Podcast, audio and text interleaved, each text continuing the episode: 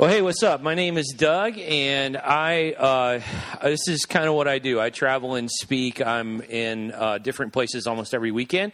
I don't do a ton of youth speaking anymore, but uh, you guys are actually coming uh, to Jamaica with me. I, I, head up a ministry called Partnership Ministries, and the international side of it, the mission side of it, it's called Partnership International. And you are uh, your group, and, and, I would love to see some more people sign up even tonight. Uh, I want to introduce you to a place called New Vision Orphanage in uh, Christiana, Jamaica. It's in the Manchester Parish. It's right in the middle, kind of in the mountainous part of Jamaica. And how many of you know Jesus loves everybody? Amen. And he wants everybody to come to know him. And so I've got about 35 uh, children that I'm really good friends with at that orphanage, and our ministry sponsors it. And we uh, we want you to come experience it. Uh, let, let, me just let me just go ahead and do some recruiting right now before I preach. Uh, uh, who would come if we paid your way to go on the trip? Is there anybody that would say, like, I'm not coming yet, but if you pay my way to go on the trip, you don't even know me, so you don't know if I'm serious or not. So you better respond here. Uh, who would come if we, like, paid your way? I mean, plane ticket, everything to go on the trip. All right, see, I just recruited some more people. Here's the cool thing about missions if God calls you, then he provides for you, right?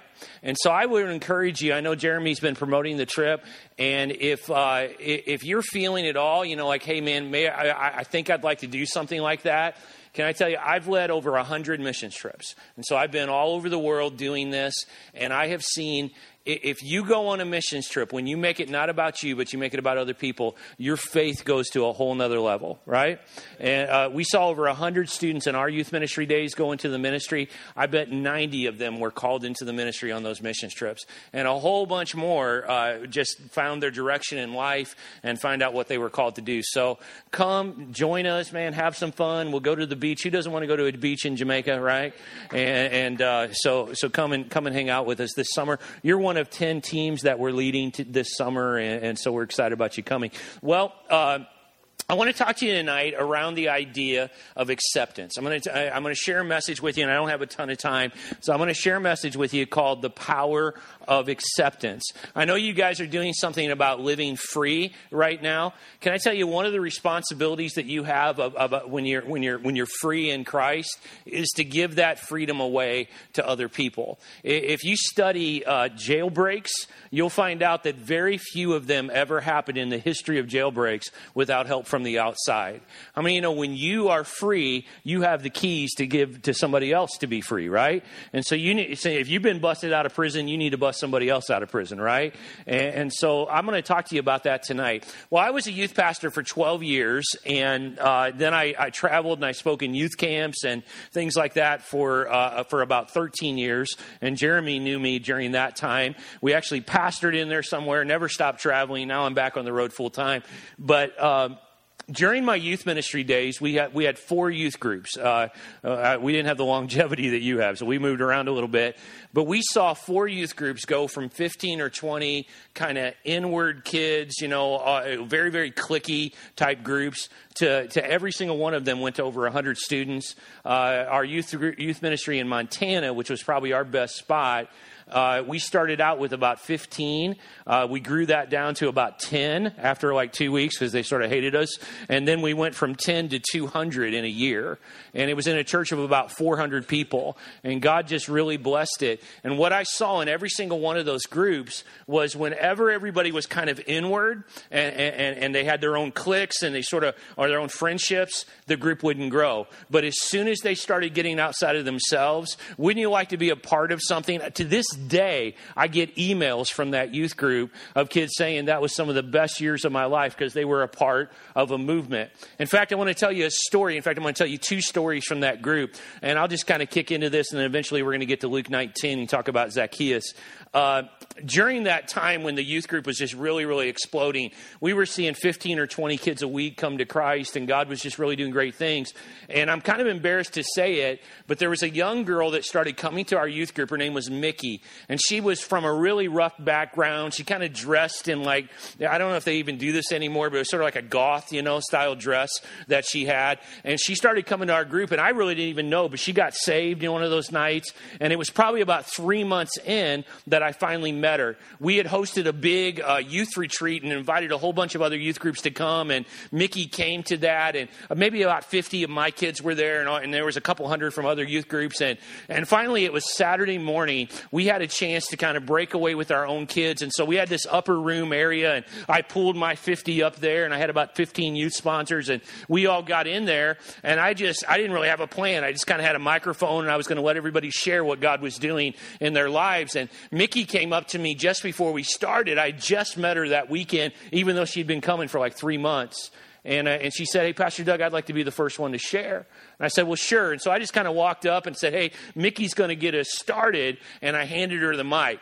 I didn't know her. I probably shouldn't have done it, but I handed her the microphone. And, and have you ever had somebody talk to a room and they just jack up the room? You know what I'm saying? Mickey kind of walked up and she introduced herself and she, she began to tell us her story. She, she told us that she came to the youth group about three months ago and she heard me preach about the love of God and, and she, she had never heard anything like that before. So she responded to the invitation. She, she had, Christ came in her heart. She said, man, I felt so much joy. And, and, and so I went home that night and, and, I thought to myself, well, you know, I've gotten drunk. I've had sex. I've done drugs, you know, I, and now, you know, I've done Jesus, you know, and, and so, so she thought, you know, this is a cool experience, but tomorrow morning it'll be gone just like all the other experiences. But she woke up the next morning, and how many you know when you get God in your heart, He doesn't leave? Amen? So she woke up the next morning, and she's like, the joy, the peace, it's still there. So she told us that, that night, she said, she said, I decided to join your club. Her words, not mine. And I'm like, I don't know, we're a club, but thank you for joining. And, and, uh, and, and, then she said, I was, I thought to myself, you know, what's going to happen is I'll start coming, but pretty soon I'll find out that these people are like everybody else. Said, you know, they're just, you know, I don't, I don't look like everybody else. They're not going to love me. They're not going to accept me. I'm kind of used to that. So she prepared herself for disappointment. But over the course of three months, and again, I didn't even know her name, so I had nothing to do with it. It was my students loving on her. She said, over the course of three months, she said, You loved on me and it, it, just in ways I've never experienced before. And she said, So I've decided this morning to tell all of you something I've never told anybody. I almost got the mic from her when she said that, but she said to me, She said, Well, and she began to share, and she said, when she was growing up, she had a stepmom that was incredibly verbally abusive to her. And one day, I don't know what happened, but she said she'd kind of had enough and she grabbed me by my hair. I was nine years old. She said she dragged me into a bathroom and she threw me down on the floor and she began to tell me how worthless I was. And then she said she slammed the door and I was just kind of laying there crying and she walked back in the room and I have Mickey, actually, Mickey's permission to share this story. And she said she had a revolver in her hand and she was just kind of spinning the chamber of the revolver and then she she walked over she cocked it and she put it up against my head and she said i closed my eyes i thought i was going to die. And she said she pulled the trigger and the gun didn't go off it just clicked. And she threw it at my feet and she said mickey the only reason why i didn't kill you today is because i've been looking for these bullets all week and i can't seem to find them. And she walked out. And Mickey looked at our group and, you know, it's kind of like, you know, quiet like this. And, and she said, uh, she said, That day I stopped living until three months ago when I walked into your youth ministry and I heard about the love of God and I met all of you. And then the whole room just started crying and it was kind of messed up. I, Bible college did not prepare me for that moment. I'm like, what is going on? And, and, I didn't really know what to say. You know, she was crying, we were crying. And, and finally, one of my youth leaders, her name was Wendy Sebastian, she was sitting in the back and she screamed out and she said, Mickey, the reason why there were no bullets in that gun that day is because God has an amazing plan for your life and he wants you to be alive to live it. Amen? She stayed in our youth ministry for several years, brought all kinds of people to it, and God just began to use her. And it was just one more story about the power of acceptance. I think when I started really discovering this this thing I call the power. I have a cough drop in my mouth. Sorry. This thing I call the power of acceptance. I almost choked on. Uh, uh, uh, was was in my very first youth ministry. I was about 21 years old, and uh, I planned my very first youth activity. It was actually, it was really creative. It was mini golf. We were all going to go mini golfing together. And I, am really dating myself right now. But, but, uh, you know, we didn't have the promotion you guys have. So like, I literally drew up a flyer with a pencil and it had like little stick characters and golfers on it and stuff. And, and I made up like a thousand of them and I gave it out to every kid I could possibly find for several months. And then, then I rented two buses, man, and all the kids, we were going to play mini golf I was going to preach, and about 500 kids were going to get saved. It was just going to be amazing. And so, got to that night, had my buses and everything, and, and literally nobody showed up. Literally nobody. I mean, it was like 705, 710. I'm like trying to lead the bus drivers to Christ. It ain't happening, you know. They finally leave. And right about then, the, I don't know if you guys remember, you probably don't, but, but there was these uh, cars called Gremlins. And one of these things, it pulls into our parking lot. And, and, and, and the, the nerdiest kid I have ever seen in my life gets out of this car, you know, and he's just messed up. His hair's everywhere. He's just this dorky kid. And, and the mom kind of looks at me, and I think she had planned on like having a night off, you know, or something like that. And so she looks at me, looks around, realizes nobody's there, and she peels out of the parking lot. And so I'm standing there with this kid. His name is Tommy, and I'm like, hey, Tommy, man, I don't think anybody's coming. You know, your mom just left. Let me take you home. And God spoke to my heart and said, hey, I'm 21 year old youth pastor. God spoke to my heart and said, hey, this kid, you promised him mini golf by way of your flyer. And so I said to Tommy, I said, dude, why, you know, I'm not doing anything either. Why, why don't you just get in my car? Let's go mini golfing. And I put him in my car and we went to the mini golf place and I got the putter out of my, I'm a little competitive. And, and, uh, and, and, so I beat him like, I, I, I mean, I like prison beat him. I mean, I, I beat him down. They always learn more if they lose. And, and, uh, cheat if you have to. But but uh, but anyway, I beat him like five times at mini golf, and, and then I put him in my car and I took him back home and, and I dropped him off, and he just kind of you know bye you know kind of thing. And, and, and Tommy Clark never missed another thing I planned for the next four years. It didn't matter if we were cleaning up the parking lot; he was there. When his brother drowned because he was drunk and ran his car into a river, and I did his funeral, Tommy was right there with me. And in fact, I, I, left that church and I went on to other places, and it was about 10 years later I got a phone call. Google is scary, man. You can find anybody. And Tommy called me up. I just my phone rings. I don't know who it is, and I answer it, and he said, "Hey, is this Doug Reed?" I said, "Yeah." He said, "This is Tommy Clark," and he said, "I just want you to know I'm graduating from college, and I just didn't know who else to call, so I remembered you." And, and, and I began to kind of grip this whole thing called the power of acceptance.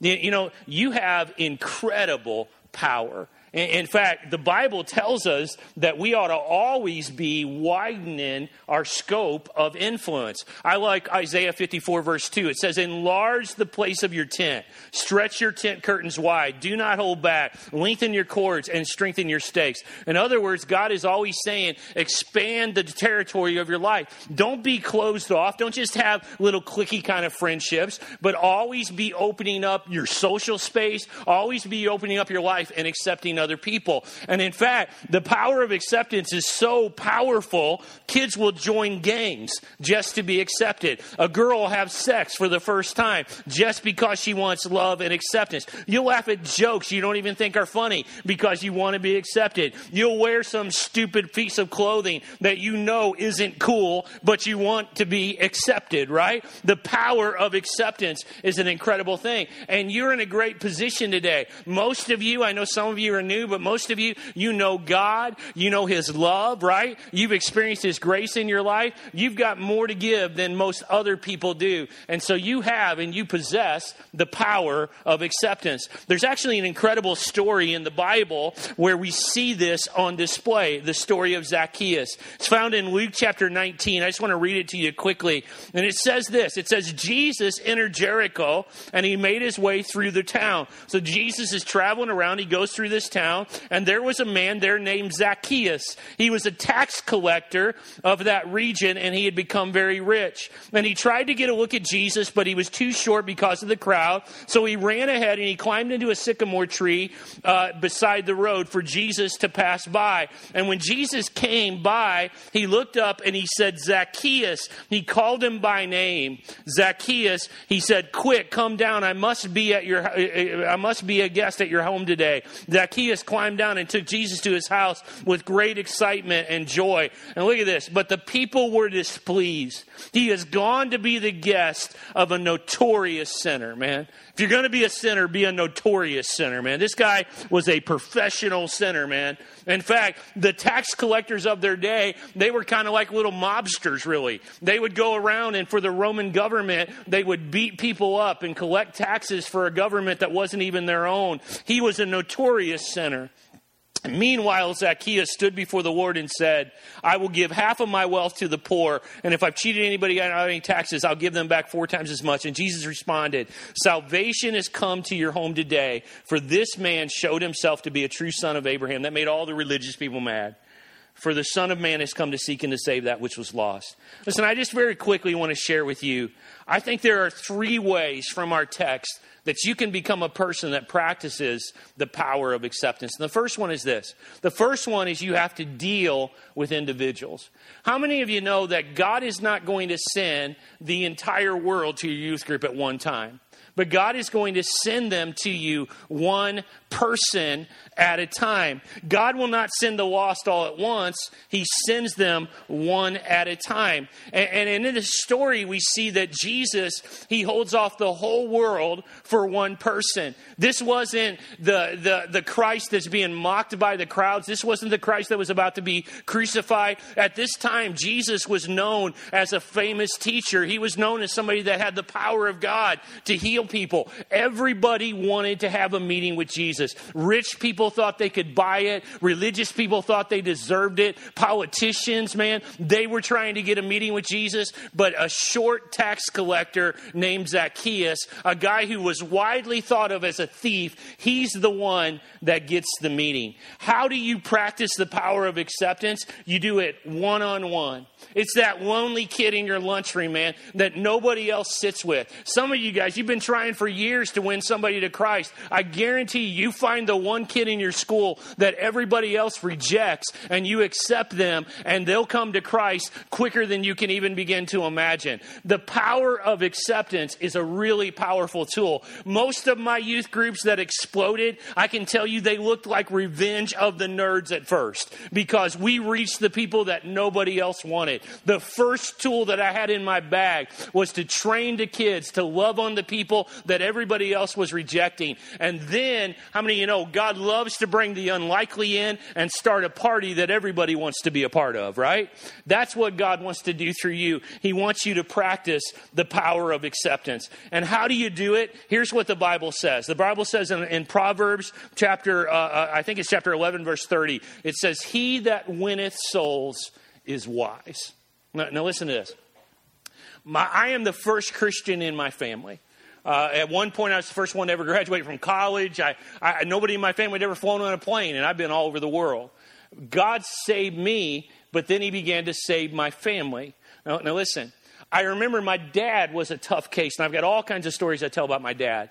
But when I was trying to win my dad to Christ, I didn't know how to get him to come to church. I mean, you know, I mean, it's tough, man. You know, how do you how do you t- how do you sort of turn that paradigm upside down and you become the influencer instead of your own dad? And I can remember my sister, who wasn't a Christian either. She had a very late term miscarriage. The baby died, and it was a tragedy. And and, and, my family came to me and they said, my mom had already come to Christ, but my family came to me and said, Doug, you're the only one that really goes to church, so would your pastor do a funeral for this baby? And I said, of course. And I, and I went to my pastor and I told him I was only like 17 or something. And I, I told my pastor, I said, man, my family's coming. He's like, I know, man, they're going to get saved. I'm going to preach. I said, that's great, man. But I said, my dad's coming. And he said, I know, man, I'm praying that your dad gets saved. I said, Pastor, you don't understand. My dad, he doesn't like preachers, man. He's going to hate you. And I said, but you know what my dad loves? He loves fishing. I mean, my dad, man, he, he'd go fishing 24 7 if he could. So, Pastor, I don't know how you're going to work this in, but you got to talk to my dad about fishing. If you talk to my dad about fishing, he might like you. And, and, and, my pastor goes, Pastor Doug, he said, he said, man, I've only been fishing once and I hated it and I don't know what to say. I said, man, you better watch some Bill Dance, some Roland Martin, something, man. You got to figure it out, right? Go to Bass Pro, figure it out, you know. And, and, I can still remember, man, my dad coming to that funeral and he's all awkward and stuff. And, and, my pastor walks up and he's like, hey, Charlie, how you doing? And, and he's sorry, you know, sorry for your loss. And, and then he kind of looks at me and he looks at the ground and he looks up and he goes, uh, uh Charlie, you been fishing lately? And my dad said, uh, yeah, man, I went just yesterday. And, Pastor goes, You use like, you know, like line for that? He's like, Yeah, all my rods have line on them. He goes, uh, he goes, you got like lures or something? He goes, yeah, that's what I use is lures. And, and, and it was just the dumbest conversation ever. But I still remember he walked away and, and my dad leaned over to me. He goes, I kind of like that guy. And I was like, yeah, he's awesome. You should hear him preach. And, and it was about a year later that my dad, in front of 800 people, walked down by himself at the end of one of those pastor sermons and gave his life to Christ. Eh, he that winneth souls is wise, right? So, what if you practice some wisdom and actually started to practice the power of acceptance? Man, I think God could use you in a big way. Second thing you got to do is you got to drop your assumptions. You know, the funny thing about Zacchaeus is that everybody thought that he was a thief. And, and, in fact, I've even heard preachers just automatically say Zacchaeus was a thief that came to Christ. But, but actually, I, I sort of dispute that because in verse 8, as soon as they called him a thief, Zacchaeus said, Hey, look, Lord, if I cheated anybody out of anything, I'll pay him back four times that amount. Uh, it sounds more like he's defending it and saying, If you can prove that I've stolen from you, then I'll pay back four times that amount. But, but the point of the text is not whether or not Zacchaeus was a thief. The point of the text text is that Jesus accepted Zacchaeus without assumptions. Everybody else was saying, We can't hang out with this guy because he's a bad guy. Jesus said, I'm going to hang out with him because he's a bad guy. How many you know sinners are the ones that need Jesus, right? And you can't expect somebody to change. That personality of that kid in your school that you hate, can I tell you that flows out of their insecurity? But our God says perfect love can cast out all fear, right? You don't know what they could be like when they came to Jesus. You got to look past all that. Uh, one of my favorite quotes says it like this We see the fish splashing in the stream, but we fail to see the hook in its jaw. In other words, we see all this crazy way that people act on the outside, but we don't see the pain that's in their life that's making them act that way. And that's why we've got to practice the power of acceptance. I, I, you, know, you know, what we're really talking about tonight, and let's just get down to it, and this is where our culture is at today what we're really talking about tonight, and as much as your generation, you know, touts that, man, we are accepting of everybody and everything, prejudice is alive and well in our culture today in, in a big time way. And I'm not just talking about the way, the, the color of a person's skin or whatever. I'm talking about prejudice against people that just aren't quite like us. I, I remember one day when I was youth pastoring, and it was again one of these youth groups that God was just doing great things with. I had a youth leader, his name was Jerry. And Jerry wanted to go out to eat, and so I'm a big spender. I took Jerry to McDonald's, and uh, I was like, "Man, you know, super size, pick a number, you know, whatever, it's on me." And, and uh, anyway, we walked into McDonald's, and and, and, as I was walking in, right in the very back booth, there was this kid. He looked like he's about maybe 17, and he's sitting back there. Let me just describe him. He, he had long, flowing black hair. It came down to like his belly. And then he had this long, pointy black beard, had all these weird piercings. He had on about five layers of black clothing, and, and the top one was kind of this silky, long robe that almost dragged the floor. He basically looked like the devil, is what he looked like. And so I kind of walked in, and I didn't even know this was happening happening in my head, but in my head is going off, stay away from the weird devil worshiper in the back booth, right? And, and literally, I'm, I'm, not lying, I, and it's going to be funny, but I'm not lying. Here's the thought that came into my head Don't let him follow you home, or he will kill your dog. That's the thought I had in my head because we're devil worshippers, they sacrifice animals. And so I thought if he followed me home, he'd kill my dog. And, and, and so I'm just kind of, you know, staying away and going over and ordering my food. And then I turn, I'm like, Jerry, what do you want? And Jerry, my youth leader, he's sitting in the booth with the kid. And I am like, God, I've got to get some new youth leaders, you know. And so I walked over and I'm like, Jerry, man, you know, let's go. And, and he said to me, Hey, Pastor Doug, have you met my good friend Dan? Now, I'm not stupid, man. I, you know, I knew what he was trying to do. And so I turned on the youth pastor charm and I, and I said, uh, I said, "Hey Dan, man, I'm the youth pastor. You know, right down the road. We're only about a mile from here." And I said, "I said, man, you should come, man. I mean, you would love what we got going on. I mean, I mean, we want you to come." And I was trying to think of a way to make him come. And, and so, so I said, I, I, said to him this. I said, "This Wednesday night, I'm preaching about sex because I because I was I was doing a series on purity, and I'm like, I know everything there is to know, man. You need to come." And, and, and he and he said he looked at me and he said a four letter word, and and this word it meant all kinds of different things to him. But he said, dude, but he really drew it out. And I was like, that might be good. And, and so, and so I walked out and sure enough, the next Wednesday night, Dan comes walking in and he's got his good buddy Joe. Got on the same clothes that he had on two days earlier. They look like they just came from the cult and showed up at my youth group. And so they walk in, sit down in the middle, and there's maybe 150 or so there that night, and God's really doing something. And I do my sermon, and nothing really happens. And uh, well, some other kids respond, but they don't. And and and I uh, I walk up and I said, guys, I'm so glad that you came. I said, would you uh, would you like to come this weekend? Uh, we're going to youth convention. It was the big youth convention, right? A couple thousand kids were coming, and I was bringing like a hundred kids, and God was really going to do something. And, and I, I, don't even know how I could get them registered or anything. I was just trying, you know, and said, man, I'll pay your way. I want you to come. And, and they said, dude. And so anyway, I thought that was good. And, and they came and, and, and they showed up. They sat down on the bus, the front row of the bus, Dan and Joe. They got on their devil worshiper clothes and, and, and they're, they're front row of the bus. I actually found out that week that they actually did lead a local satanic cult, but they were trying to break away from it. And you know how, like, when you go to youth convention, youth pastors are always bragging and they're like, you know, I brought 50 kids or I brought 100 kids or whatever. I brought a devil worshiper.